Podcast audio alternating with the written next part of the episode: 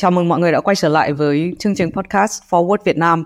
Và tuần này thì uh, bọn mình có đầy đủ tất cả bốn host Phú, Vũ và Trí những cái nhà máy quan trọng nhất để sản xuất chip ngày nay trên thế giới luôn á thì đặt lại Taiwan. Cái mức độ chính xác mà nó cần thiết nhờ những cái thế hệ chip hiện tại á, mọi người bắn một tia laser từ mặt trăng phải chính xác đúng vào một đồng xu đặt ở trái đất. Đó CPU ngày xưa là được thống trị bởi Intel. Chúng ta có thể coi như em đi là ông vua về nhì chẳng hạn. OpenAI, ChatGPT thì sẽ cần đâu đấy là khoảng 10.000 NVIDIA GPUs trong những năm sắp tới. Thực ra là Mỹ cũng tiếp tay cho Đài Loan rất nhiều trong sự phát triển và sự đi lên của Đài Loan trong cái công nghiệp chip manufacturing bởi vì Mỹ cũng có rất là nhiều benefit trong cái việc họ có stake ở Đài Loan bởi vì Đài Loan là có một vị trí rất là quan trọng đối với Trung Quốc. Đầu tháng năm vừa rồi rất là vui là VinFast sát nhập thành công vào một cái SPAC ở Hồng Kông tên là Black Space Acquisition Co. Nếu mà trong vòng 2 năm đấy mà không tìm được đối tượng để merge thì SPAC sẽ phải trả lại tiền cho investor trước khi bắt đầu chương trình thì chắc là mình uh, chia sẻ cá nhân là tuần tuần vừa rồi bạn có gì vui hoặc là có dự án gì mà mình đang rất là mong chờ phía trước thì chắc là Valerie bắt đầu trước thì uh, mình vừa mới đặt chuyến bay tới ờ, Kuala Lumpur và Penang trong tháng 7 tại vì bạn đại học của mình bây giờ họ cũng làm remote ấy, nên là họ sẽ làm tại Kuala Lumpur là kiểu um, hometown của của mấy bạn đấy. Nên là mình vừa làm team offsite vừa college reunion với mấy bạn đấy ở Kuala Lumpur luôn. Rất là vui vì là gọi là mười mấy năm rồi chưa gặp mấy bạn đấy. Và nghe các bạn ấy cũng chia sẻ là Penang thì ngày xưa cũng từng rất là đi đầu trong cái lĩnh vực công nghệ của châu Á thì tại vì ngày trước thì uh, những cái bên sản xuất chip lớn như kiểu Intel thì đều có nhà máy ở Penang. Thì Malaysia ngày xưa đã từng rất là đi đầu trong cái lĩnh vực công nghệ nhưng mà bị uh, Trung Quốc và Đài Loan đi trước và mất cái vị thế dẫn đầu đấy cho hai nước Trung Quốc với Đài Loan. Uh, thì mình cũng khá là excited để xem là ngày xưa Penang từng được coi là kiểu Silicon Valley của châu Á thì nó sẽ như thế nào. Tại vì mình chỉ mới tới Kuala Lumpur chứ mình chưa bao giờ tới Penang yeah, thì đấy là một cái uh, dự định cá nhân mà mình đang rất là uh, háo hức trong tháng 7 Vũ thì uh, có bố mẹ Vũ vừa mới qua Mỹ chơi. Cũng được hai ba tuần gì đó cũng uh, mix của việc uh, bố mẹ ở nhà với mình. Thì cũng uh, lâu lắm mình mới được ăn cơm Việt bố mẹ nấu. Rồi thêm việc là cũng có đi du lịch với gia đình. Thì uh, highlight là có làm một trip weekend trip đi Niagara Falls ở border giữa Mỹ và Canada thì um, cho các bạn thính giả ở Việt Nam có thể chưa biết thì thực ra là ở Mỹ một cái điều rất là may mắn mà chúng mình uh, được ấy, là là ở Mỹ có rất nhiều danh lam thắng cảnh mà có rất nhiều hệ thống national park uh, là hệ thống rừng quốc gia ở Mỹ nó rất là phát triển và nó cũng được được bảo tồn rất là tốt. Và vậy Mỹ ngay cả Niagara Falls là một cái thực ra là originally là một cái nhà thủy điện mà cung cấp điện cho 50% bang New York thôi. Uh, nhưng mà nó đã hơn cái gọi là sự hùng vĩ của cái thác đấy để trở thành nơi gọi là đi du lịch của cả Canada lẫn Mỹ luôn. Thì uh, nói chung là những cái chuyến như thế thì là mình cũng reflect và cũng thấy được sự hùng vĩ của nature và cũng là thấy được học hỏi được là bên Mỹ thì người ta vận hành và bảo tồn những cái di sản người ta như thế nào ngay cả cái việc uh, tức là originally là cái uh, khu đấy là người ta để cho phần lớn là cho những người Native American những người mà hồi trước Christopher Columbus đến đấy thì là, là coi đây là xâm chiếm đất ở của những ừ, người đấy thì đỏ. là uh, những người da đỏ đấy những người da đỏ thì chính phủ có hành động rất là respectful về cái việc là cho người ta làm ăn công việc như kiểu là mở casino hay là mở mở nhà hàng và gần như là không không để các cái uh, tập đoàn lớn của Mỹ vào xâm chiếm những cái khu mà đáng để bảo qua như thế. Ngoài ra thì mình cũng có cơ hội để đi những cái thành phố như kiểu Philadelphia thì cũng là hồi nơi mà mình và Valerie cũng đã từng học.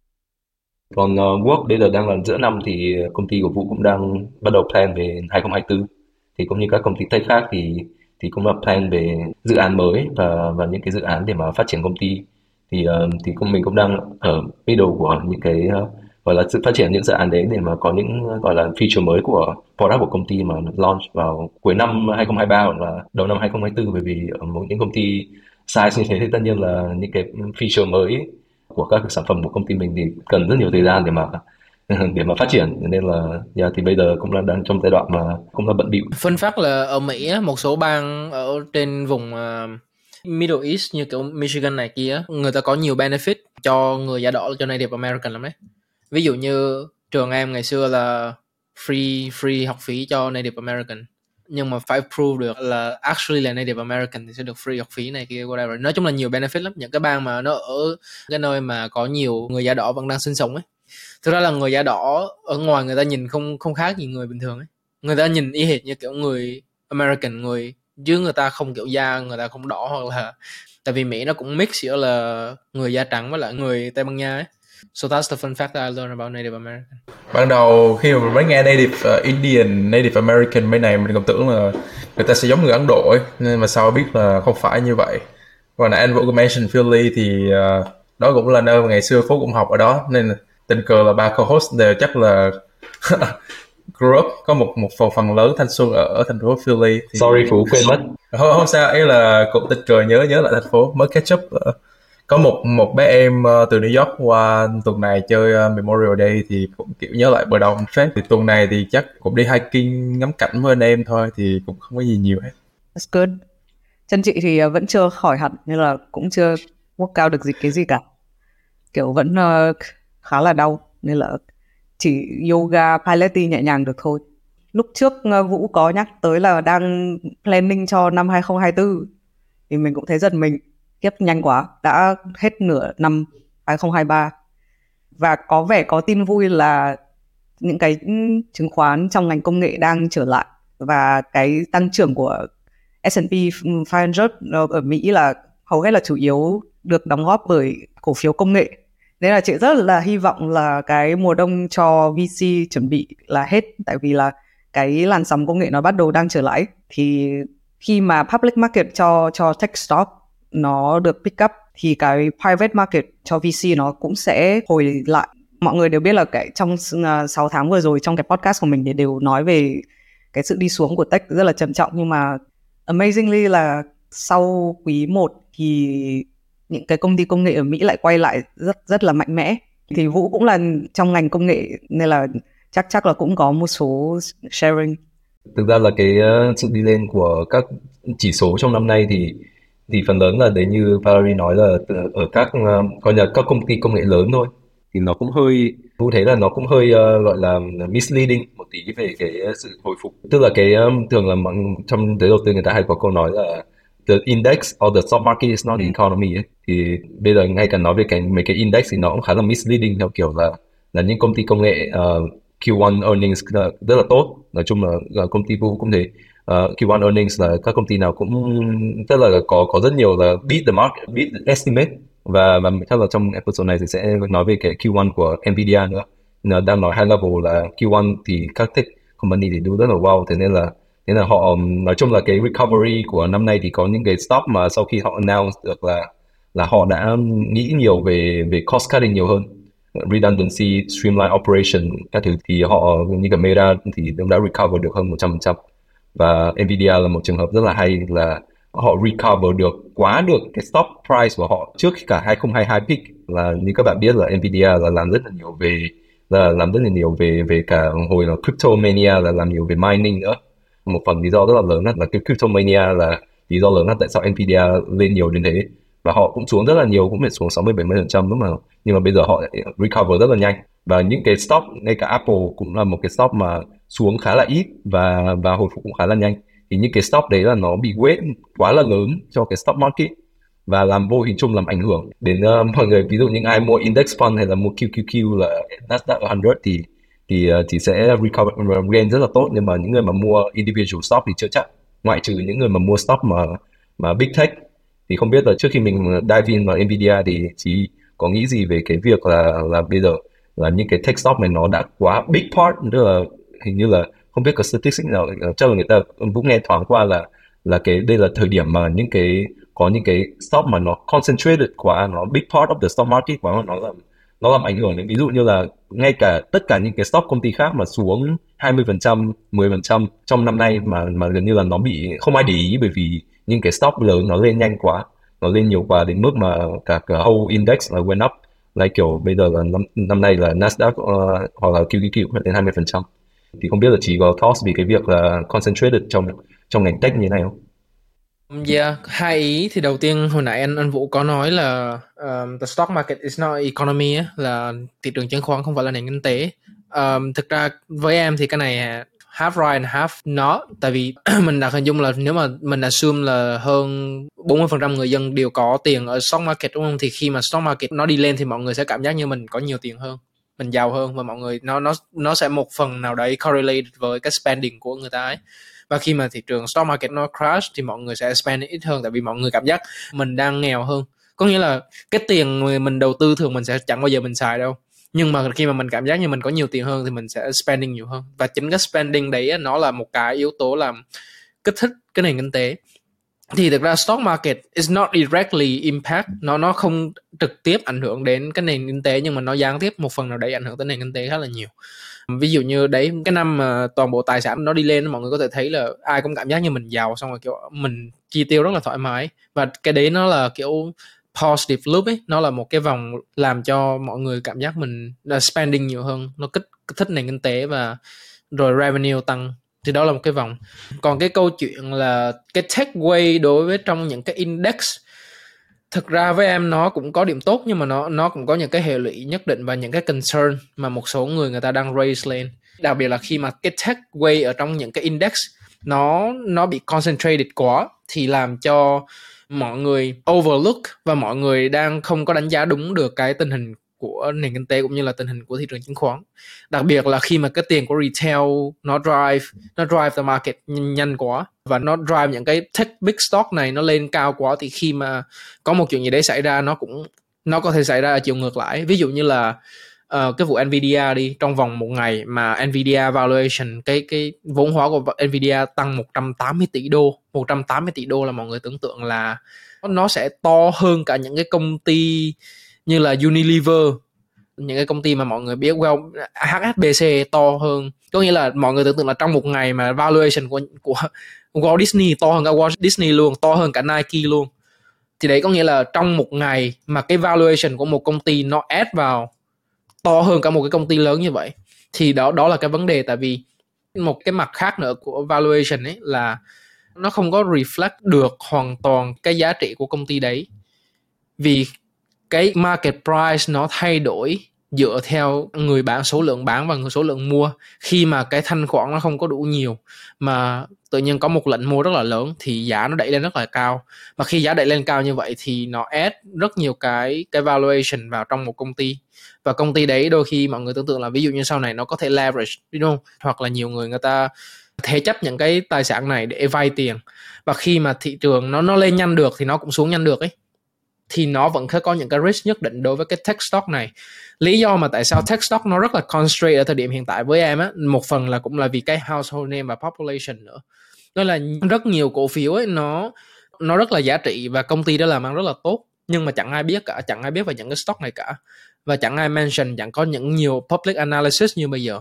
Bây giờ nếu mà nói về retail đi, người ta sẽ lên mạng, người ta sẽ đọc về Apple, về Google, về Nvidia, về những công ty nổi tiếng ấy và người ta sẽ chẳng bao giờ đọc về những cái công ty mà, kiểu, top tầm S&P 500 500 thì chẳng ai nói về top 300 400 gì cả, đúng không? Nhưng mà những công ty này thực sự là potentially là công ty rất là tốt. Chỉ là media nó không có cover thôi. Thì đó là một cái concern là khi mà những cái công ty lớn nó concentrate như này thì chỉ cần một vài cái sự biến cố xảy ra đối với tech sector hoặc là đối với một vài công ty thì nó có thể drive the whole market down very fast. Yeah, và nó sẽ trigger rất nhiều cái vấn đề hệ lụy khác như là collateralize, như là bond market, equity, rất nhiều cái vấn đề khác. Thì đó là cái góc nhìn của em về cái cái vấn đề concentrated uh, way của tech stock trong những cái index lớn.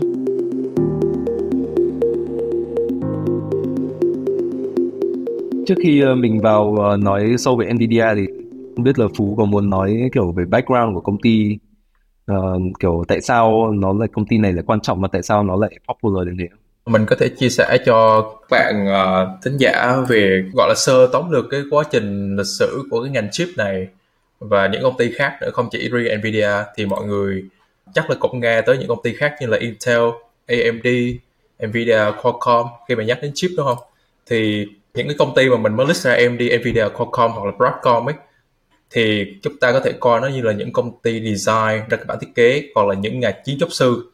Tại vì là người ta là người soạn ra những cái bản vẽ cái cách mà một con chip nên design như thế nào. Nhưng mà người ta không phải là người thực sự manufacturer đi sản xuất ra những con chip đó. Nhưng mà công ty khác như là TSMC, Taiwan Semiconductor hoặc là Samsung là hai công ty chính hiện tại đang sản xuất những con chip đó. Lý do tại sao là vì xuyên suốt quá trình lịch sử để mà mỗi công ty nó giữ được thế mạnh của mình và cái việc sản xuất chip ngày nay nó quá phức tạp thì nó chia làm hai nhánh. Một bên là chuyên uh, chuyên sản xuất những cái bản design một bên chuyên sản xuất physically cái những con chip đó thì mới đảm bảo được cái competitive advantage của mình. Thì uh, trong tiếng Anh người ta gọi là những công ty hồi nãy như AMD, Nvidia là fabless là những công ty mà không có sở hữu nhà máy sản xuất nào hết và cái balance sheet của họ rất là light. Người ta chủ yếu sử dụng R&D technology patent để người ta make revenue người ta đưa bản vẽ cho những công ty như TSMC và Samsung để người ta sản xuất chip. Còn TSMC là công ty thực sự là rất là nặng về sản xuất và như mọi người biết là khi mà Trung Quốc Samsung nhìn tới Taiwan là bởi vì những cái nhà máy quan trọng nhất để sản xuất chip ngày nay trên thế giới luôn á, thì đặt lại Taiwan. Và nếu như Trung Quốc mà take over được cái đó thì người ta giống như là đang sở hữu là near monopoly technology ở trong cái mặt sản xuất chip và mọi người tưởng tượng là ví dụ như một cái bản vẽ mình có thể chuyển đi nhanh được.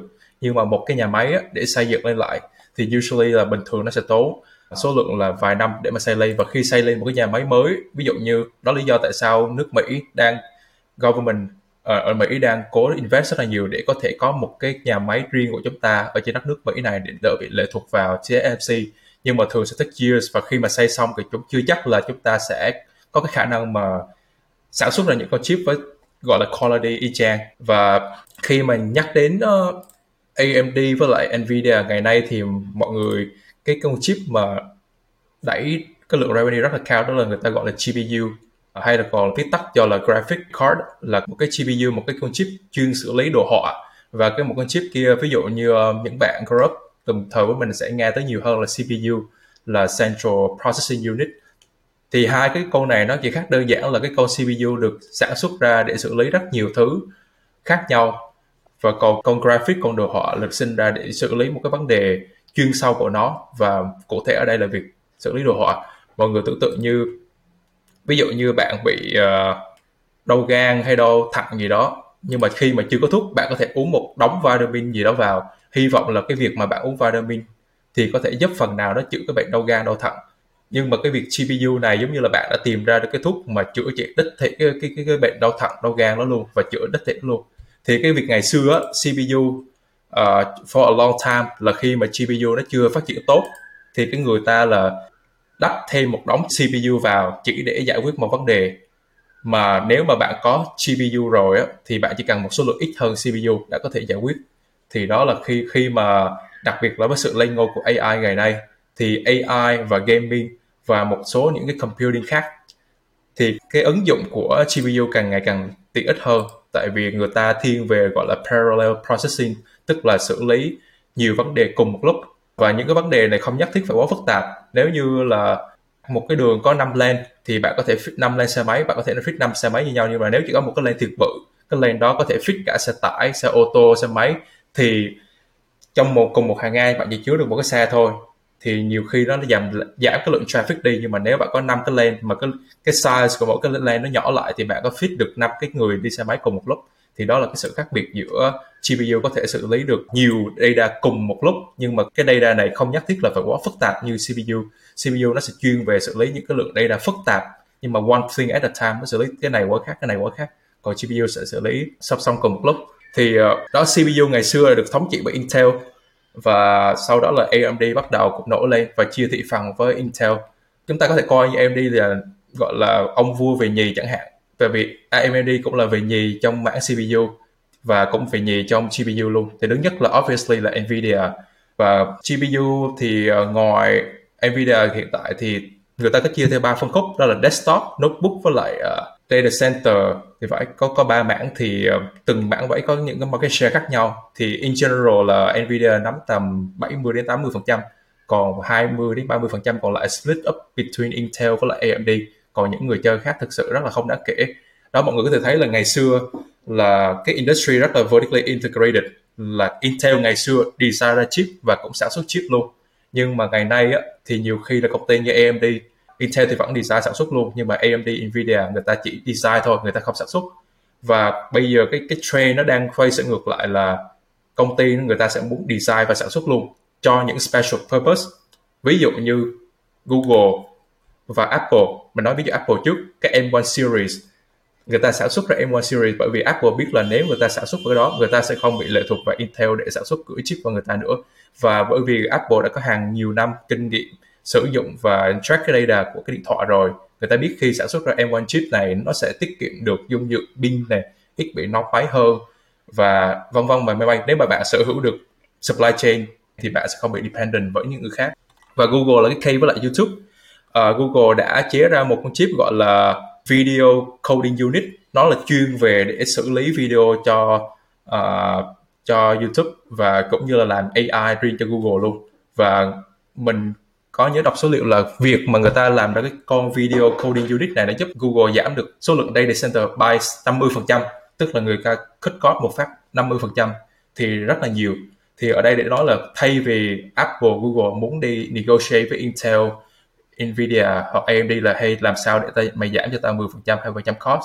Which is like a harder thing to do. Người ta kêu ok ta có team engineer tụi tao bây giờ sản xuất thứ gì đó gọi là special purpose anyhow thì đấy là mình tóm gọn sơ về quá trình lịch sử của cái ngành chip này là ngày xưa CPU xong tiến hóa bây giờ là GPU đang lấn sân tại vì everything ngày nay là về AI rồi về autonomous driving.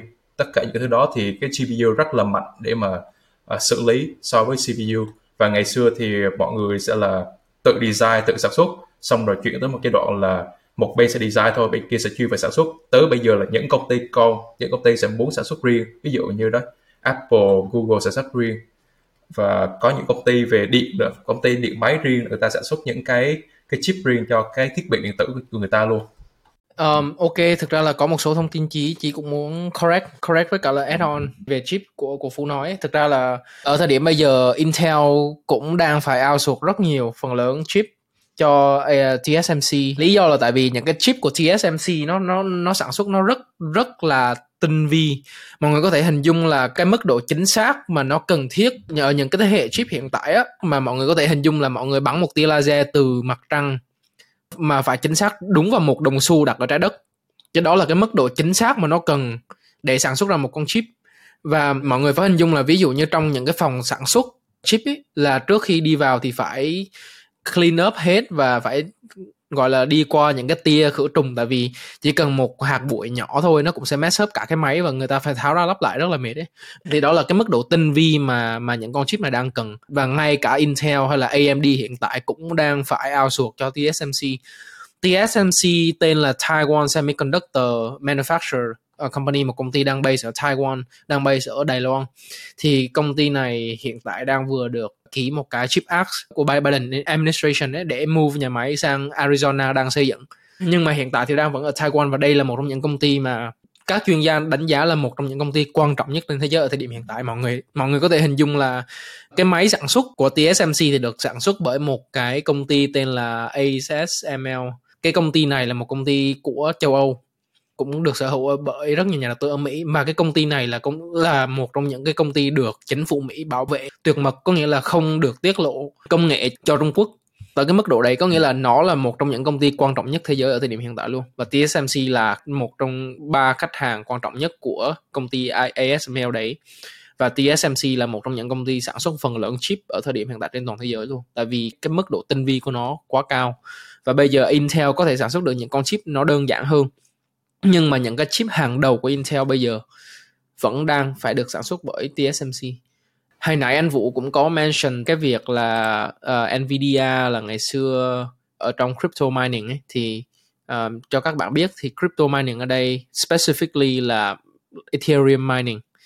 Um, tại vì GPU thì nó sẽ chỉ mine được um, Ethereum thôi.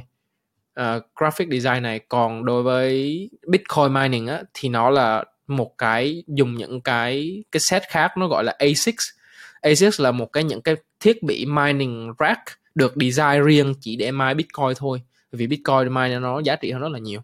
Thì khi mà gần đây thì khi mà Ethereum chuyển từ proof of work sang proof of stake, thì gần như Nvidia bị ảnh hưởng rất là nặng nề về cái cái phần mining, tại vì bây giờ proof of stake không có mine bằng Nvidia GPU được nữa. Thì lúc đấy là chỉ thực ra là hơi bearish về Nvidia xong kiểu Nvidia vừa rồi flip the big picture với là AI wave really lucky one to be honest. Um, đương nhiên là công ty nó làm việc rất là xịn công ty có rất nhiều công nghệ rất là tốt. Người ta nói là ví dụ như Facebook go away sometime là cái xã hội chúng ta vẫn ổn. Nhưng mà nếu công ty như TSMC, ASML mà chỉ mention đó, go away á, thì xã hội chúng ta có thể đi chặn lùi lại 50 năm hoặc hàng chục thế thập kỷ. Tại vì là tất cả những thứ trong đời sống chúng ta hiện nay dùng đều cần cái chip đó, đều cần cái công nghệ đó, cái phone của bạn, cái laptop của bạn và data center. Đấy, tất cả mọi thứ, nếu không, cái nền kinh tế chúng ta vận hành hiện nay là xoay quanh data. Nếu không có data center, không có những cái con chip để xử lý dữ liệu, thì đấy, stock market, rồi supply chain, rồi e-commerce, tất cả mọi thứ đều struggle. Nên là đấy, cái công ty đó là nhiều, ít người biết ASML nhưng mà thực sự nó rất là critical với economy hiện tại. Yeah. Nó nó, phần lớn nó sẽ ảnh hưởng về supply supply chain. Nếu mà ví dụ như tưởng tượng cái công ty đấy mà, kiểu, ngừng hoạt động trong vòng một vài tháng ấy, thì nó sẽ trigger một cái sóng, một cái sóng lạm phát cực kỳ khủng khiếp trên toàn thế giới luôn. Tại vì mọi người bây giờ tưởng tượng không có thiết bị mới. Ai cũng phải mua thiết bị cũ thì thiết bị cũ nó sẽ lên giá rất là nhiều ấy. Rồi là xe hay là các phương tiện giao thông này kia nó cũng đắt lên, tất cả mọi thứ đều đắt lên. Thì nó sẽ trigger một cái làn sóng lạm phát trên toàn thế giới một cách khủng khiếp luôn. Thì thực ra là những công ty này rất rất quan trọng rất quan trọng đối với nền văn minh của loài người chứ không chỉ riêng là nền kinh tế thế giới đâu.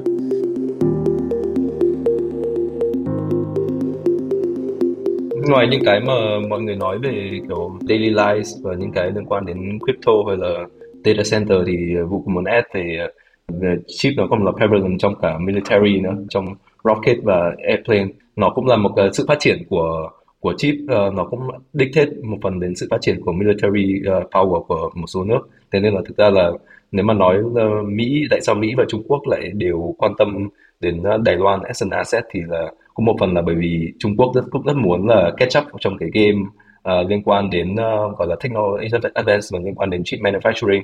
Thì thực ra là Trung Quốc thì chậm hơn Mỹ cũng theo các nhà nhà chuyên gia uh, nhận định thì cũng phải đến 10 đến 20 năm uh, trong việc phát triển chip và thường thì bây giờ cách để họ phát triển thứ nhất là họ dùng tiền để mà cho những trả tiền cho những cái người đấy những những cái người tài năng đấy mà về Mỹ về Trung Quốc để có thể làm R&D cách thứ hai thì ờ, là một cái cách mà thường là bây giờ nếu mà bạn đọc báo ở Mỹ thì bọn nó cũng hay rêu rao là ví dụ như là phát hiện ra tên lửa của Trung Quốc uh, tự nhiên lại rơi ở đâu đó lại có được chip phát triển ở Mỹ hay là có uh, chip của Mỹ trong khi là đã có chip sách của Biden là cấm không được export những cái sản phẩm chip đấy sang cho Trung Quốc rồi. Thì uh, đấy là một cái war rất là sensitive hiện nay và và chúng ta có thể học tập được on the high level. As a country là là Đài Loan là một đất nước rất là bé và vị trí cũng rất là sensitive và họ học được cách là họ có một cái build được một cái competitive edge là, là liên quan đến chip manufacturing và và họ build được một cái alliance với với Mỹ. Thì uh, thực ra là các executive như kiểu là founder của Nvidia cũng là người Taiwanese chẳng hạn cả Mỹ cũng fund rất là nhiều talent từ Đài Loan sang Mỹ để du học. Ờ, và sau đó là dùng cái tài năng ấy lại gửi về Đài Loan để tiếp tục phát triển cái ngành đấy. Thì uh, thực ra là Mỹ cũng tiếp tay cho Đài Loan rất nhiều trong cái sự phát triển và sự đi lên của Đài Loan trong cái trong cái công nghiệp chip manufacturing. Bởi vì Mỹ thực ra là họ cũng có rất là nhiều benefit trong cái việc là họ có stake ở Đài Loan và họ có indirect influence uh, Đài Loan bởi vì bởi vì Đài Loan là có một vị trí rất là quan trọng đối với Trung Quốc thì đấy là that's how the the big nations uh, play their political game uh, thì cũng muốn add thêm về cái tầm quan trọng và và ngay cả về mặt politics uh, liên quan đến geopolitics của của Đài Loan và và Mỹ và Trung Quốc hiện nay. Yeah, em thấy trong military chip cũng rất quan trọng. Ví dụ như các bạn nào đang mê kiếm hiệp hoặc là tam quốc diễn nghĩa đi trước trận xích bích thì khổng minh có đi gọi là thu cung đúng không tại vì ngày xưa nếu mà đánh trận không có cung để bắn. Từ xa thì rất là thiệt, hoặc là bây giờ đi là đạn, đúng không? Thì chip và mình nghĩ trong tương lai là chúng ta sẽ đánh nhau không bằng người chạy ra ngoài chiến trường đánh nhiều nữa mà tất cả là drone, hoặc là những thứ tàu điện ngầm, hoặc là xe tăng hay cái gì đó mà không có người điều khiển, mà để sản xuất ra những cái đó, hoặc là để những cái đó vận hành một cách chính xác và chuẩn chỉnh thì cần những con chip nó thực sự powerful. Và chỉ có là những đất nước nào sở hữu những công nghệ chip hay mạnh thì nhiều khi sẽ dẫn đầu trong những cái công nghệ chiến tranh đó. Đấy mọi người mỹ thấy mỹ đấy rất là nhiều drone đi và đánh chặn rồi và cái đó giảm thiểu thiệt hại về mặt quân số. Yeah. nghĩa là câu chuyện về innovation thì ờ, uh, nước Intel đó đã là một uh, industry leader trong vòng 40 năm. Luôn luôn set a standard là cách chip design như thế nào cách manufacture như thế nào. So với tầm 2015 đã bắt đầu đã bị lag behind tụt lại so với ờ, uh, TSMC và như chứ nói là cái giờ là hình như standard đang là 7 nanometers là cái kích thước một cái con uh, transistor nhỏ ở trong uh, cái cái cái mạch CPU đang sản xuất hiện... 5 5 nanometer rồi thì phải. xuống 5, 5 nanometer rồi đấy. Dạ yeah, nhưng mà cái 5 nanometer đấy thì đang nghe bảo là đang có hơi bị lỗi một xíu. Nên là thực ra là bây giờ most confident vẫn là 7 nanometer nhưng mà cái con 5 nanometer thì đang đang trong tiếp tục thời gian phát triển và fix. Đó. chung lại là nếu bạn uh, đã là interest leader nhưng mà chỉ một giây phút nào đó bạn slip behind thì sẽ luôn luôn có một người nào đó more innovative more hungry come and take away your lunch Ừ, thì cái việc đi lên cái cái sự bứt phá của Nvidia này cũng nhờ rất là nhiều vào cái làn sóng AI đúng không? Tại vì là ngày trước doanh thu chủ yếu của Nvidia là từ video game, sau đấy là tới crypto mining.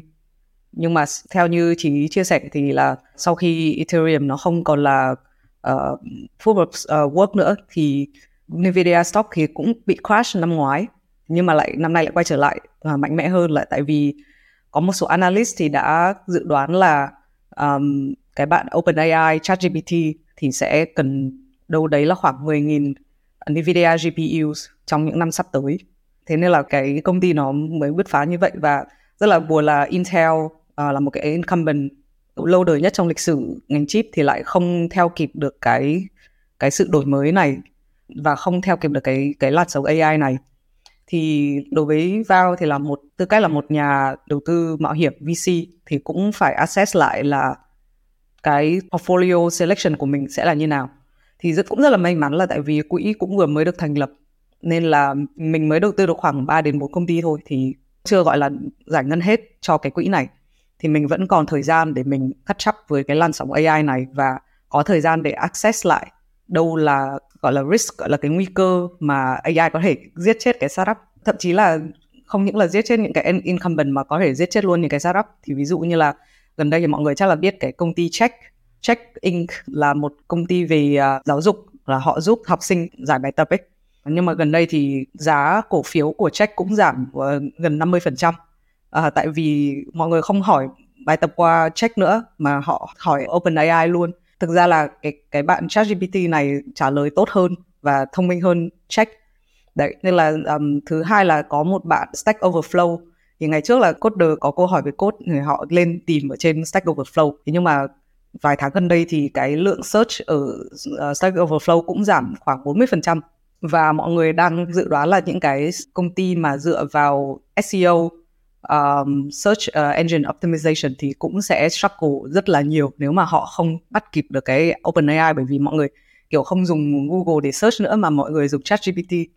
Thế nên là đối với chị là một VC ấy, thì rất là serious là cần phải seriously assess cái risk của AI và cái cái nền cái sức ảnh hưởng tới portfolio của mình và bắt đầu là nhìn tiếp là cái thesis của mình có phải thay đổi hay không bây giờ giả sử một bạn kiểu làm enterprise SaaS chẳng hạn mà nếu mà không không biết hoặc là không hiểu về AI thì chị nghĩ là cũng sẽ rất là khó để, để cạnh tranh trực tiếp với những cái bạn uh, generative AI startup uh, trên thế giới và đặc biệt là ở Mỹ chẳng hạn. Thì chị nghĩ là cái làn sóng này nó sẽ chạm tất cả mọi người nó sẽ ảnh hưởng tất cả mọi người. Và mình biến cái AI này thành cái vũ khí của mình hay là làm cho nó giết mình thì depend on our hands. Đặc biệt là mình có thể guide giúp được founder của mình bắt đầu nghĩ tới những cái câu chuyện này. Thì sáng nay mình cũng vừa mới uh, xem cái uh, commencement speech của đại học uh, quốc gia Đài Loan.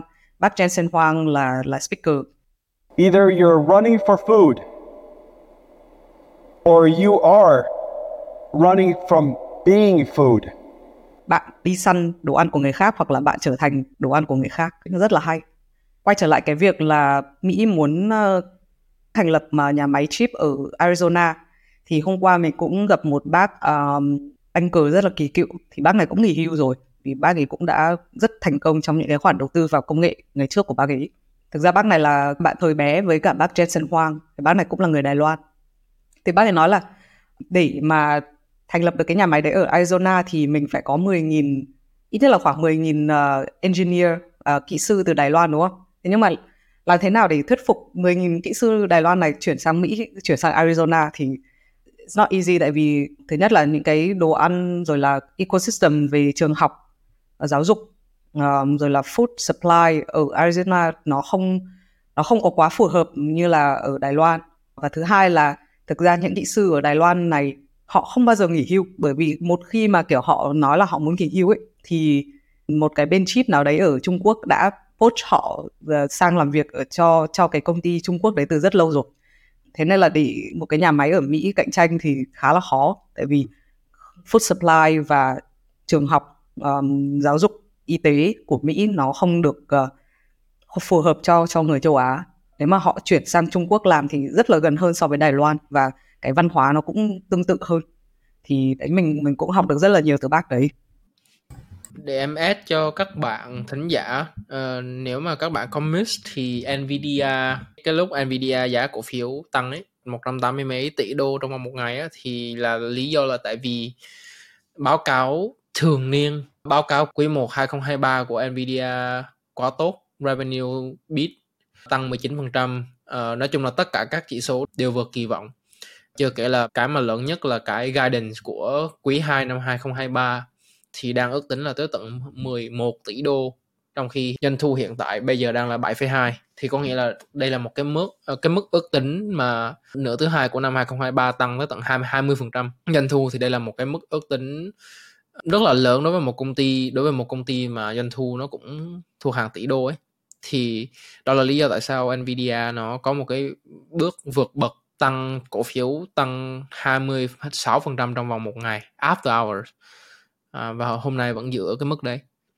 Nói chung là về investment perspective thì những cái công ty lớn và large cap như kiểu Nvidia ngay cả những công ty kiểu Facebook, Google Meta thì nó có thường có rất là nhiều analyst ở Wall Street follow và người ta thường viết những cái research report để mà thường thì management cũng cho guidance. Nhưng mà thường thì các analyst cũng phải có independent research để mà dự đoán xem là quý hàng quý thì công ty perform như nào. Họ cũng discuss với management team regularly nói chuyện để xem là công ty progressing hàng tháng như thế nào rồi rồi tự làm research về market market share các thứ để thường là nó có. Ví dụ như là bạn comparing ví dụ như là quý 1 của Nvidia là 7,2 versus 6,5 tỷ. Cái số 6,5 tỷ là cái số mà những cái người Wall Street analyst những cái nhà uh, những cái nhà researcher đã come up with that number là những cái gọi là collectively và cái việc là một công ty mà biết được cái number ấy, thường như mình làm bên financial planning thì cũng để ý là kiểu bidding thì thường là lên xuống cộng trừ 5% là nhiều.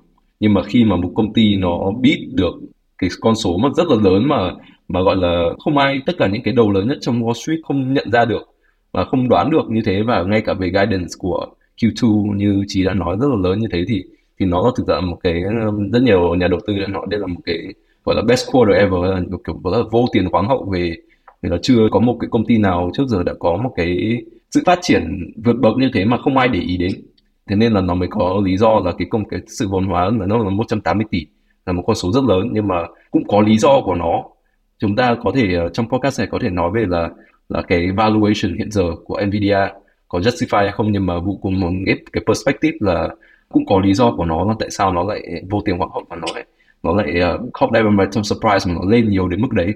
Bởi vì cái outlook của công ty nó cực kỳ favorable và và và những cái công ty như là ví dụ như bạn nói công ty thanh khoản bé kiểu không có nhiều người theo dõi mà mà biết nhiều thì không nói nhưng mà đây là một công ty cũng rất là blue chip đúng không? Một công ty rất là nhiều người theo dõi nhiều người tìm hiểu và dự đoán mà mà còn biết được như thế thì chứng tỏ là có something là fundamentally là cũng có những cái sự phát triển rất là vượt bậc thì fundamentally uh, cái mà anh Vũ nói thì trong cái ờ, earning call cũng như là một cái cuộc phỏng vấn của CEO của Nvidia thì có nói là cái lý do mà tại sao cái earning nó tăng vượt bậc như này là bây giờ đang có rất nhiều công ty demand để xây dựng những cái cơ sở hạ tầng cơ sở dữ liệu gọi là data warehouse để mà train những cái model AI riêng của của từng công ty.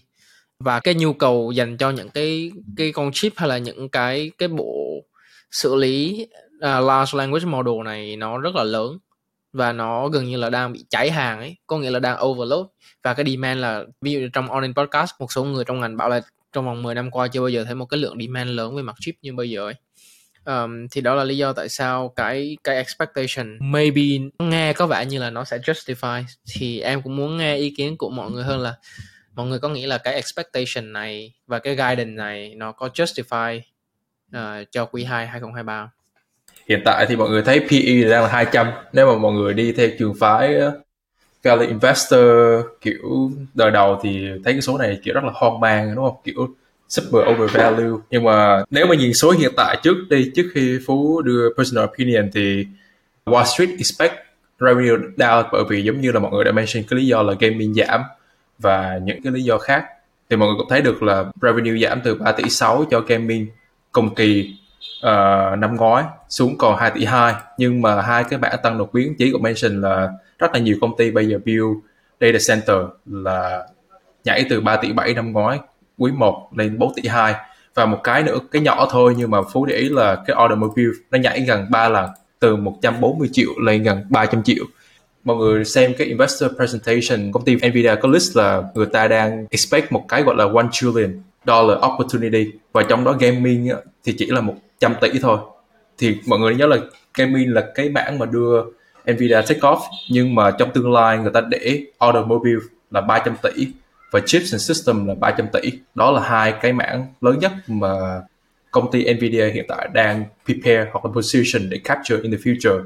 Và trong một cái slide của quý 1 2023 năm nay người ta để là cái pipeline mà người ta win từ cái ờ, gọi là automobile pipeline ấy, là 14 tỷ trong vòng 6 năm sắp tới thì có những cái tên như là Volvo nè, Lucid, Hyundai, uh, Neo, Cruise, uh, có cả VinFast trong này nữa, rất là interesting. Thì mọi người nếu chia ra 10, 14 tỷ trong vòng 6 năm thì mỗi năm sẽ là tầm 2 tỷ mấy revenue đúng không?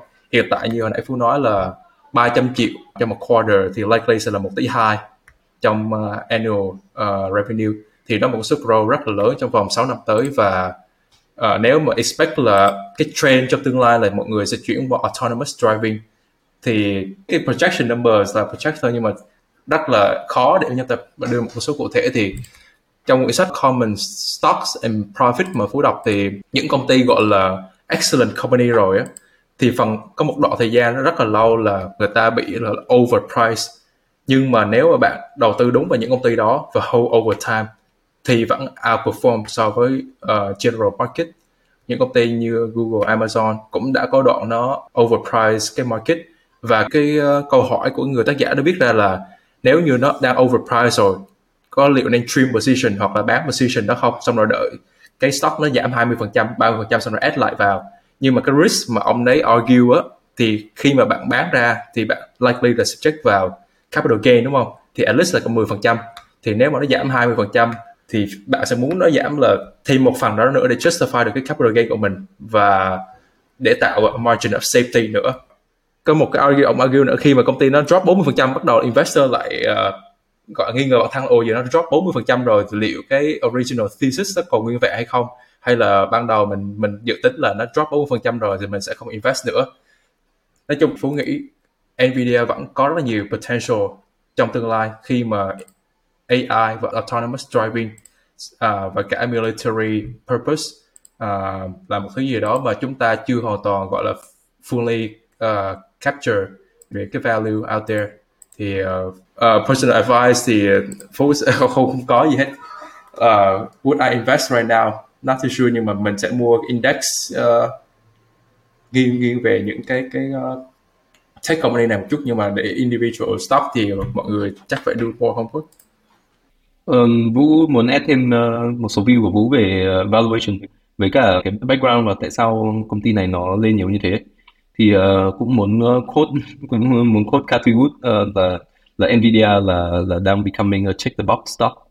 Uh, uh, nó lý do là như nào? Ví dụ như là bạn uh, có thể bạn đang nghe đến việc là tại sao? Ví dụ như là Việt Nam ví dụ nếu mà đến uh, đi từ frontier sang emerging market thì sẽ sẽ có sẽ lên valuation rất là nhiều bởi vì rất là nhiều index vẫn phải own như là own cái stock của ở thị trường đấy.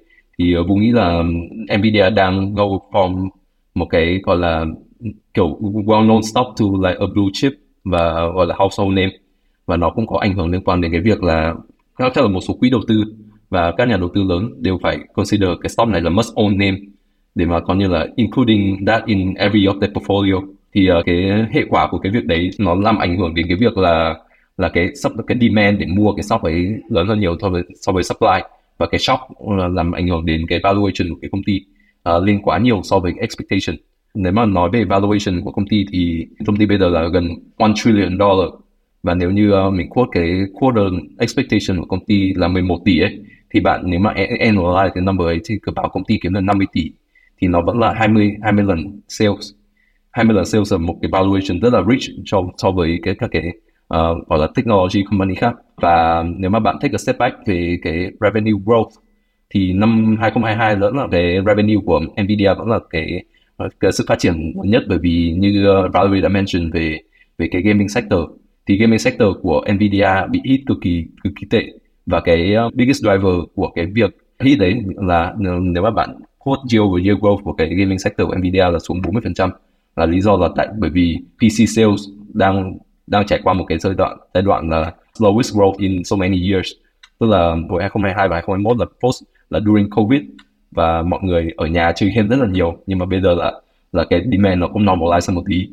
Thì overall thì mặc dù là có một good quarter nhưng mà year over year revenue của Nvidia vẫn là giảm đến 13% thì uh, những cái segment khác của Nvidia tất nhiên là data center vẫn làm ăn rất tốt. Automotive làm ăn tốt nhưng mà nhưng mà cực kỳ bé.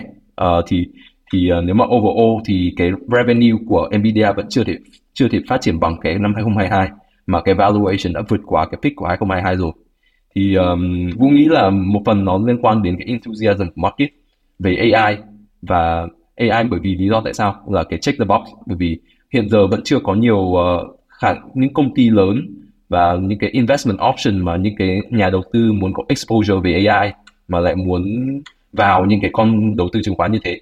Thì thực ra là hai cái tên lớn nhất thì là chỉ có Microsoft và Nvidia là những cái service name để mà các nhà đầu tư mà muốn đầu tư web ở AI thì Vũ nghĩ là nó cũng là một những lý do mà mà drive cái stock này nó lên quá.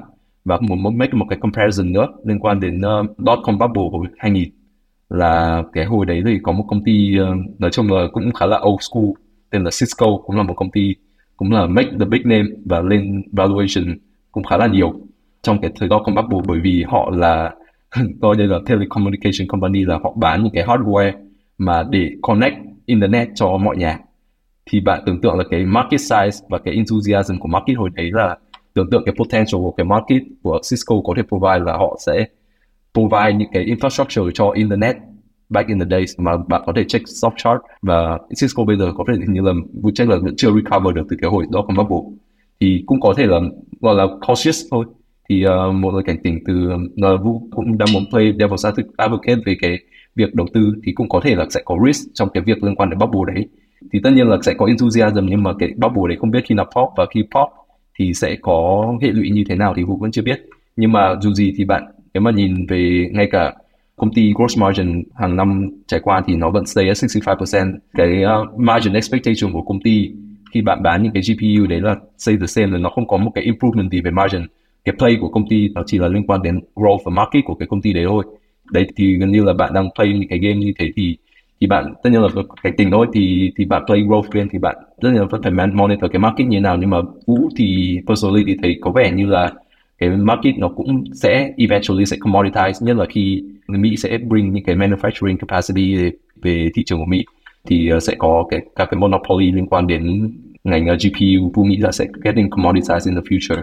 Nhưng mà hiện giờ thì vẫn sẽ có những cái craze liên quan đến uh, công ty đấy. Bởi vì hiện giờ thì Nvidia vẫn sẽ là market leader em đồng ý một phần. À, có nghĩa là anh Vũ đang call là Nvidia có khả năng đang là uh, sự bắt đầu của AI bubble. Là một trong những dấu hiệu đầu tiên của cái gọi là AI bubble khi mà các khi mà bây giờ rất nhiều nhà đầu tư người ta muốn có exposure về AI nhưng mà chẳng biết đầu tư vào công ty nào. Tại vì bây giờ phần lớn các công ty AI đều là đang là private.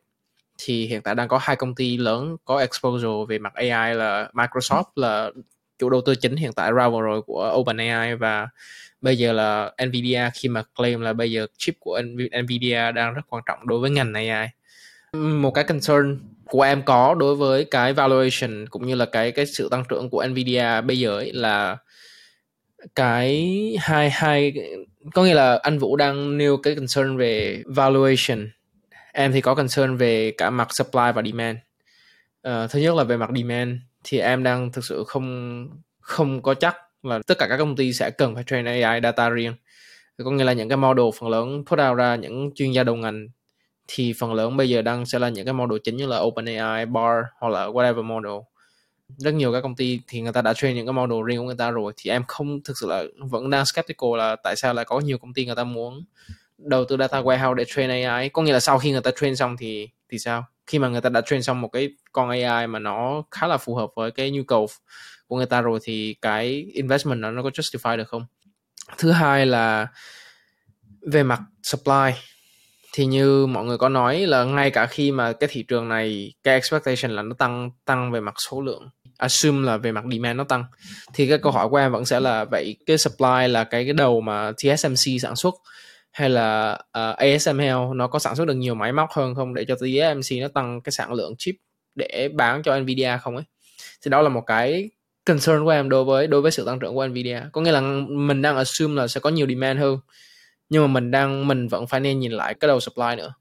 Là cái supply chain của cái ngành chip bây giờ nó có đủ ổn định để mà cung cấp hàng đủ hàng cho Nvidia hay không? Đặc biệt đặc biệt là cái political risk của Taiwan, của của Đài Loan, chiến tranh giữa Đài Loan và Trung Quốc đang tăng cao nữa.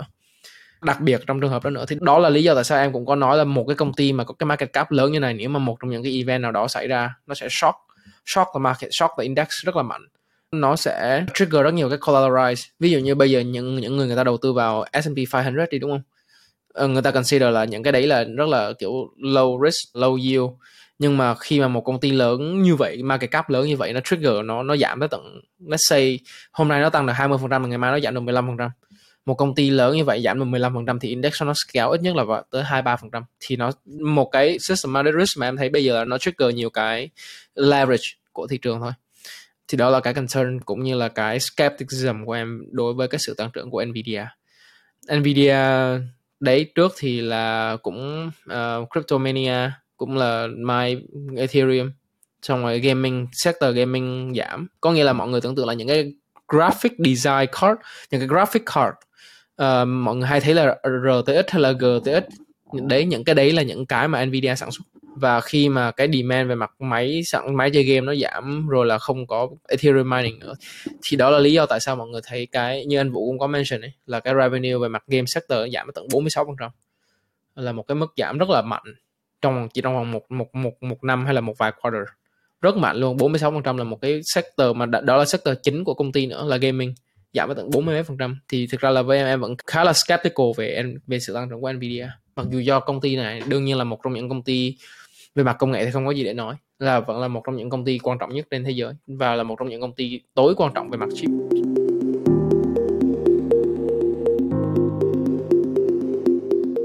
Thì vừa nãy phú cũng có nhắc tới uh, um, những cái công ty mà cần dựa vào Nvidia và TSMC thì trong đó có cả VinFast.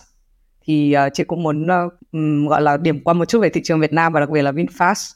Thì trong tháng đầu tháng năm vừa rồi thì uh, rất là vui là VinFast đã sát nhập thành công vào một cái SPAC ở Hồng Kông tên là Black Space Acquisition Co. Thì cái SPAC đấy đã uh, raise khoảng 169 triệu thì họ đã tìm được target để merge là là chính là VinFast. Um, và định giá của uh, VinFast theo cái deal này thì sẽ khoảng 27 tỷ. Và và VinFast thì um, đương nhiên là đang sở hữu phần lớn cái entity này. Cũng là một cái tin vui mặc dù là cái định giá nó không được cao như là uh, nguyện vọng ban đầu của bác vượng cũng như là lãnh đạo của VinFast đúng không? Và theo như cái research thì uh, cái spec này là một cái private investment của Lawrence Ho là một anh um, CEO của chuỗi casino operator là một anh ấy sở hữu rất là nhiều casino ở Macau, ở Hồng Kông tên là Melco International Development. Ngoài ra thì chắc là mọi người cũng có một số tin gần đây là VinFast đang bị uh, xe của VinFast đang bị recall thì không biết là mọi người có add thêm gì về cái tin này không.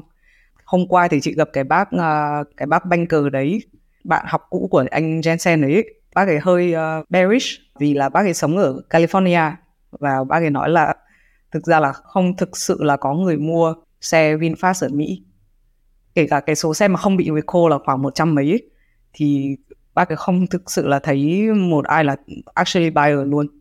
Uh, mà bản thân bác ấy sống ở California thì giọng của bác ấy thì khá là bearish thì không biết là mọi người có nhận xét gì về cái spec này của VinFast hay không em để mà nói về về xe ở Mỹ thì thực sự với em chất lượng xe ở Mỹ yêu cầu rất là cao.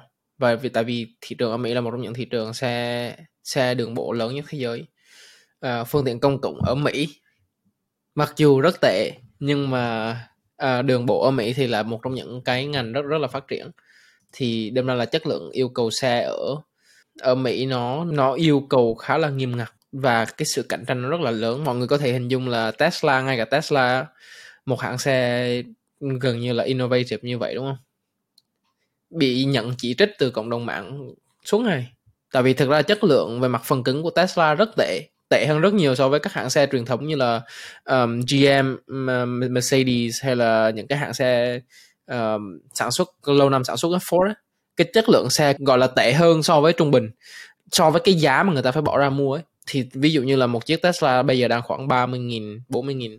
Đối với cái khoảng giá đấy thì bọn có thể mua được một chiếc Mercedes hoặc là những cái hãng xe rất là xịn ở Mỹ. Thì cái nếu mà mọi người xem review xe mọi người sẽ thấy những cái phần thiết bị cứng hay là nội thất xe này kia nó khác hẳn nó nó chất lượng nó khác hẳn ấy. Uh, nên là đó là một trong những cái điểm mà em muốn add on là về chất lượng xe yêu cầu ở Mỹ. Thì nếu mà để VinFast muốn cạnh tranh thực sự ở thị trường xe ở Mỹ thì em sẽ kỳ vọng VinFast đạt được những cái chất lượng về mặt xe nó như vậy. Còn về cái chi tiết về phần recall hay là chi tiết về phần thiết sẵn uh, phần cứng của xe này kia thì cái thực ra là em chưa có thời gian nhiều để để follow cái team đấy nhưng mà em hy vọng là um, cái đợt recall vừa rồi nó không có quá gì nghiêm trọng ngay đâu là hình như là update over the air update gì đấy về mặt phần mềm thôi. Nhưng mà bây giờ đang là xe điện thôi nhé sau này là còn xe tự lái nữa thì nó còn nhiều vấn đề hơn nữa nhiều cái vấn đề về mặt subscription subspection hay là nhiều cái vấn đề về mặt technical hơn nữa mà để một hãng xe của Việt Nam muốn cạnh tranh ở thị, thị trường Mỹ thì phải đầu tư và chăm chút rất là nhiều. Thì uh, về cái transaction này thì cũng thấy là cả hai bên đều đạt được mục đích của mình đặt ra ấy. Thì thực ra là Blackspade là một SPAC mà đã founded được hai năm trước rồi. Thì uh, như các bạn có thể biết thì thường SPAC nó khi sau khi IPO thì chỉ có hai năm để có thể tìm target. Nếu mà nếu mà trong vòng hai năm đấy mà không tìm được đối tượng để merge thì thường SPAC sẽ phải trả lại tiền cho investor. Cái deal này được làm còn ngay trước khi cái SPAC này nó expire thì nó cũng là cơ hội cuối cùng để SPAC có thể làm cái deal ấy. Thì uh, đấy cũng là một phần lý do mà potentially là VinFast cũng có được khá là một favorable term. Bởi vì uh, nếu mà bạn chia valuation ra thì 170 uh, ờ, triệu đúng không? Thì chia ra hai mươi mấy tỷ thì cái ownership của cái SPAC là đấy thì nó chỉ có 5% thôi. Thì phần lớn cái ownership nó vẫn quay về lại cho Vingroup và bác Phạm Nhật Vượng. Thì sẽ không có nhiều dilution trong ownership. Còn về valuation thì cũng nghĩ là ừ, chỉ có cái đúng là một comment là valuation của VinFast bây giờ. Nếu mà bạn vẫn nó vẫn trade theo, theo cái tỷ giá đấy thì thì nó cũng là khá là rich ngang với Nvidia.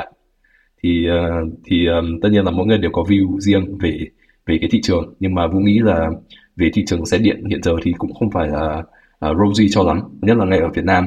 Khi mà ở Việt Nam thì uh, thì VinFast cũng phải set up một cái separate entity không không liên quan gì đến Vingroup nhưng mà đi directly control by Buffett and Vượng liên quan đến xe taxi. Thì uh, đấy là một cách để giải quyết demand. Hiện giờ đang chưa có nhiều người mua mua xe end market để mà match cái uh, production của công ty. Thì bây giờ phải tự tổ chức tự làm ra entity để mua mua lại cái xe đấy và phát triển theo dạng là gọi là chạy xe à, taxi. Thì đấy cũng là một sign của market là à, chưa có nhiều người muốn mua cho lắm. Và cũng phải có ờ, giải pháp để mà giải quyết những cái à, hàng tồn kho và những cái xe mà thị trường không mua. Thì à, cũng chỉ có, có những comment đấy thôi. Với góc nhìn là một người có thể là mua xe trong vòng một hai năm tới đi thì cái giá của VinFast chưa gọi là attractive với phố lắm ấy so với tất cả mọi thứ là branding quality thì factor in rồi include vào một cái nữa là mình là người dân Việt Nam rất là muốn ủng hộ. Nhưng mà khi uh, cái này này gọi là big spending đúng không? Rất hàng chục ngàn đô la nên là cũng phải rất là uh, cân nhắc kỹ lưỡng. Uh, mình thấy khi mà Toyota hoặc là những cái hãng nhập hàng khi mà tấn công thị trường Mỹ thì đa số người ta tấn công về giá trước. Uh, đi vào cái tâm lý người tiêu dùng bằng uh, cheaper than American cars. Thì hiện tại thì mình thấy VinFast chưa thực sự là convincing được cái bạn đó. Giá cũng khá là ngang market. Nên là yeah, mình nghĩ là với góc diện là một người tiêu dùng thì mình sẽ chưa thực sự là dám bỏ tiền mua chiếc chiếc VinFast. Dạ, yeah, th- thực ra em thấy cái chuyện mà làm hãng taxi với em em thấy nó nó có thể xem là một cách chữa cháy nhưng mà em em nghĩ nó rất là make sense tại vì cái đợt em về Việt Nam xong em nói chuyện với một vài người người ta chạy Grab với lại chạy taxi bằng bằng xe điện ấy. Người ta bảo là, thực ra là chi phí rẻ hơn so với xe xăng rất là nhiều. Rất rất nhiều luôn ấy. Có nghĩa nó rẻ hơn một nửa tới tận một phần ba ấy. Một tuần người ta chỉ cần sạc đâu đấy một, hai lần hay là gì em em không nhớ rõ lắm. Nhưng mà người ta bảo là so với tiền xăng á, thì một, ví dụ như một tuần hay là người ta phải chạy mất mấy triệu tiền xăng thì em nhớ mang máng là người ta bảo là chỉ còn giả sẽ tiền điện chỉ bằng một nửa hoặc là bằng một phần ba gì đấy so với tiền chạy xăng thôi. Em kêu là wow ok that's make a lot more sense. Thì em nghĩ là thực ra là cái chuyện mà VinFast nếu mà dùng xe điện làm taxi thì maybe nó sẽ make sense. Nhưng mà rõ ràng nó sẽ có những cái vấn đề về mặt operation khác như là kiểu depreciation cost or whatever. Tại vì thực ra là make the money from something like that is, is not something easy neither right? Cái vấn đề của hãng taxi nó vẫn luôn luôn là investment trước xong rồi depreciation rồi a bunch of like uh, mà, uh, kế toán sổ sách này kia thì nó cũng khá là phức tạp nhưng mà em nghĩ là potentially nó nó là một cái phương pháp khá là make sense với em. Vâng, Vào chỉ add nhanh là thực ra thì giá điện ở Việt Nam cũng sắp tăng bởi vì EVN cũng đang gặp áp lực là phải có lãi và thứ hai thì chị cũng thử đặt cái xe GSM đấy taxi xanh của Vin đắt thứ nhất là không có xe thứ hai là đắt hơn Grab và Gojek rất là nhiều. Nên là chị nghĩ là sẽ cần nhiều thời gian cho VinFast để cạnh tranh với cắt chấp với cả Grab rồi Gojek rồi taxi xanh bình thường.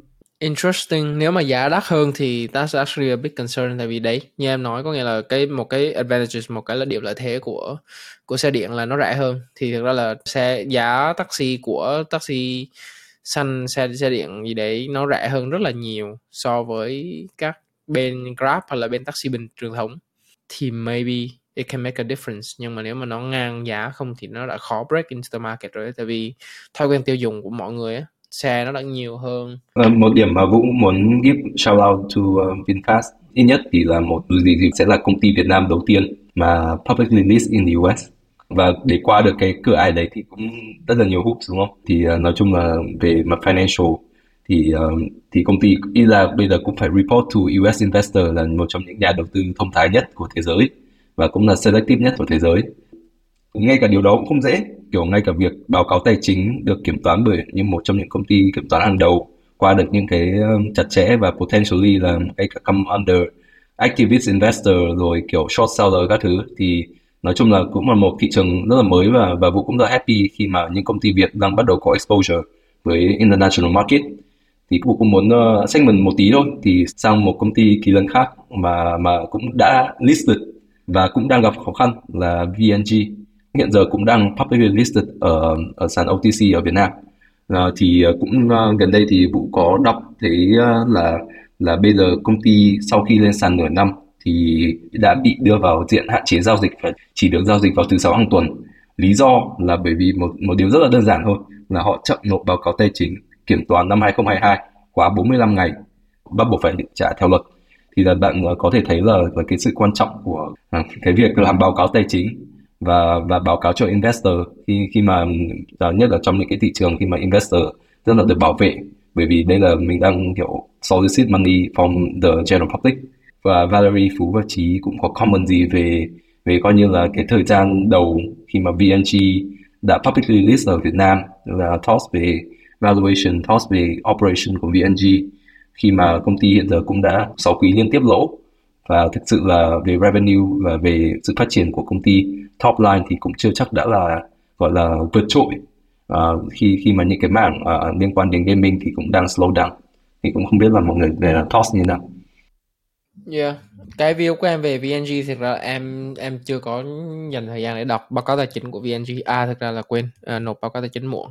VNG có bảo là lý do mà nộp báo cáo tài chính muộn là tại vì công ty đang cố gắng làm báo cáo tài chính ở cả hai tiêu chuẩn kế toán là uh, kế toán chuẩn mực kế toán Việt Nam standard là VVAS với cả là chuẩn mực quốc tế là I IFRS thì đó là lý do tại sao mà công ty xin muộn. Tại vì ừ, cái argument của công ty là hiện tại là tại vì công ty đang hoạt động trên nhiều nợ nước trên thế giới với 33 công ty con và 7 công ty liên kết toàn cầu à, nên là cần nhiều thời gian để kiểm tra và đối chiếu. Thì em hy vọng là sẽ sớm được đọc báo cáo tài chính của VNG em em là một người chơi liên minh năm nay là VNG được rồi cũng mua lại liên minh ở Việt Nam distribute liên minh ở Việt Nam. Là một trong những tựa game lớn nhất ở Việt Nam. Hy vọng VNG sẽ có thể vực dậy lại được lại cái gaming sector. Về mặt cụ thể thì em thực sự là không có có nhiều thông tin về VNG lắm để comment. Nhưng mà là một trong những công ty gọi là tech khá là lớn ở Việt Nam thì em hy vọng VNG sẽ có thể hết lỗ và bắt đầu có lãi trong nhiều năm tới. Đặc biệt là khi mà công ty vừa lên sàn. Tại vì eventually thì VNG vẫn là một cái household name ở Việt Nam. Một cái tên công ty mà rất nhiều người biết tới ở Việt Nam. Và hy vọng là một trong những cái công ty sẽ dẫn đầu thị trường thị trường stock market trong nhiều năm tới. Vừa ra thì chỉ muốn nói thêm là tại họ họ list ở trên Upcom không phải là thực ra là có một cái regulation bị trigger là họ có hơn 100 cổ đông thì họ phải list ở trên Upcom thôi. Chứ vào không nghĩ là họ um, intentionally là muốn public bây giờ ấy. Còn VNG thì chỉ vẫn hy vọng vào cái cái phát triển của cái hệ thống Zalo rồi Zalo Pay. Um, bởi vì là mọi người đều thấy là Momo chỉ là kiểu như là một cái standalone và không có một cái ecosystem tốt như Zalo Pay và Zalo mà họ vẫn phát triển rất là tốt. Uh, và họ đang làm được những bài toán mà ngân hàng không làm được ví dụ như là chấm điểm tín dụng rồi cho vay uh, tín dụng kiểu như là buy now pay later làm tốt hơn các cái buy now pay later startup rất là nhiều bởi vì là họ hiểu hành vi của người dùng. Thế là chị vẫn um, hy vọng là Zalo Pay có thể làm được giống như Momo bởi vì Zalo Pay có lợi thế hơn Momo thực ra là như vậy bởi vì họ có cái dữ liệu từ Zalo là cái chat app lớn nhất ở Việt Nam rồi. Nên là không có lý do gì mà Zalo Pay không thể catch up với Momo được cả. Và Momo thì nếu mà mọi người nghiên cứu kỹ hơn thì chị nghĩ là họ đang làm công nghệ tài chính tốt hơn ngân hàng. Ở cái điểm là họ biết được credit scoring và họ cho vay mà không phải là um, đòi nợ một cách như là mafia giống như là home credit hay là FA credit. Họ không phải đòi nợ mà họ kiểu nudging ấy tại vì nudging kiểu qua những cái message và không cần phải outsource cái phần đòi nợ cho một cái công ty thứ ba như là những cái bên như là home credit hay là FA credit thì chính là một một cái financial inclusion nó văn minh hơn những cái uh, công ty cho vay truyền thống. Thì hy vọng là Zalo Pay có thể phát triển như Momo. Em cũng tò mò là thực ra là cái mức tầm ảnh hưởng của Zalo ở Việt Nam là gần như là không cần bàn cãi. Có nghĩa là ở cái thế hệ của trẻ hơn như là như là Gen Z đi thì chắc là sẽ có một số circle mọi người ít dùng Zalo nhưng mà em nghĩ phần lớn người Việt Nam bây giờ ai cũng dùng Zalo ấy. Và cái net cái cái ecosystem nó rất là lớn. Thì em vẫn đang tò mò không biết là cái monetization model của Zalo hiện tại đang là gì hay là sau này sẽ sẽ có cách nào để monetize off of Zalo ấy. Bây giờ đang là sponsor news hay là advertising hay là gì không? Chị thì không dùng Zalo thì uh, cũng dạng dạng như là thế hệ Gen Z rồi không thích Zalo lắm. Mặc dù mình không phải Gen Z nhưng mà anyway thì Zalo cái traffic của Zalo rất là mạnh. Thực sự là cái chat app lớn nhất ở Việt Nam. À, tất cả thậm chí là kể cả một số startup rồi văn phòng họ không dùng Slack như kiểu mình đâu. Ví dụ như chị dùng Slack mà họ là họ là productivity um, software của họ là Zalo chứ không phải là Slack hay là uh, Zapier hay gì đâu. Nên là cái network effect của Zalo rất là mạnh nhưng mà cái monetization thì uh, chị nghĩ là Zalo Pay họ chưa tận dụng được hết cái network effect đấy. Còn bản thân Zalo app thì traffic rồi là à, advertising rồi từ luồng đọc báo chị không không nắm rõ số là là như thế nào nhưng mà chị nghĩ là khá là lớn. Bởi vì là họ không thể chối cãi là họ là cái chat app lớn nhất của Việt Nam rồi về Zalo thì thực ra aspiration của họ anh nghĩ à, tất nhiên là anh không intimate nhưng mà anh nghĩ là aspiration của họ là muốn làm super app model như kiểu là WeChat ở Trung Quốc. Nhưng mà sự khác nhau rất là fundamental giữa WeChat và Zalo là WeChat có sự bảo hộ của, rất là mạnh của chính phủ Mỹ, chính phủ Trung Quốc. Và họ không uh, và người tiêu dùng Trung Quốc họ không bị distracted bởi những sản phẩm của nước ngoài như là Facebook, uh, Instagram. Và Zalo thì họ không có được cái sự bảo hộ. Và người Việt Nam họ vẫn dùng TikTok vẫn dùng vẫn dùng Facebook, vẫn dùng Instagram và và cái, nói chung là về consumer thì cái screen time của họ một ngày cũng chỉ có từng đấy giờ thôi ấy. Thì đang bị divided giữa rất nhiều, giữa các cái app khác nhau.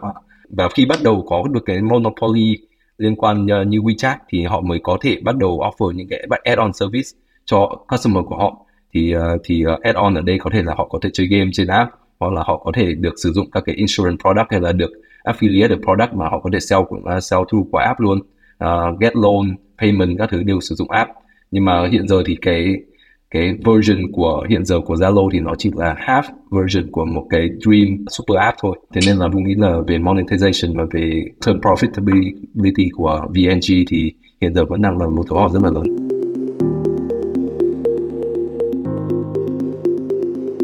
Tuần này thì mình cũng đã phân tích khá là nhiều từ lịch sử ngành chip cho tới ờ, sự bứt phá của Nvidia rồi những cái điểm nhấn trong thị trường Việt Nam như là VinFast hay là VNG um, không biết là mọi người có gọi là một hai điểm mà mọi người đang look forward to hoặc là hồi hộp đón chờ cho cái tuần tới hay không?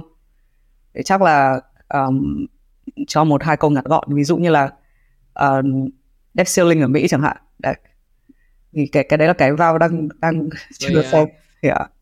cái debt ceiling yeah such a mess em khá là bất ngờ, tại vì bây giờ, kiểu, chính phủ Mỹ gần như là cái khả năng mà chuyện nó xảy ra đang rất là cao ấy. Nhiều người người ta còn bảo là thực là nó đã xảy ra rồi ấy. Tại vì ngay cả khi cho, từ cái lúc mà duyệt duyệt ngân sách và duyệt debt mới cho tới lúc mà giải ngân ấy, thì nó cũng mất tới tận 10 ngày. Mà mà estimate của Secretary Yellen là là đầu, là một tháng 6 là đã hết ngân sách rồi thì nhiều người đang argue là bây giờ thực ra là technically đang là default default rồi. Thì là em em cũng khá là tò mò không biết là what's gonna happen in the next week như là có deal rồi thì phải. Thế là không không default đâu.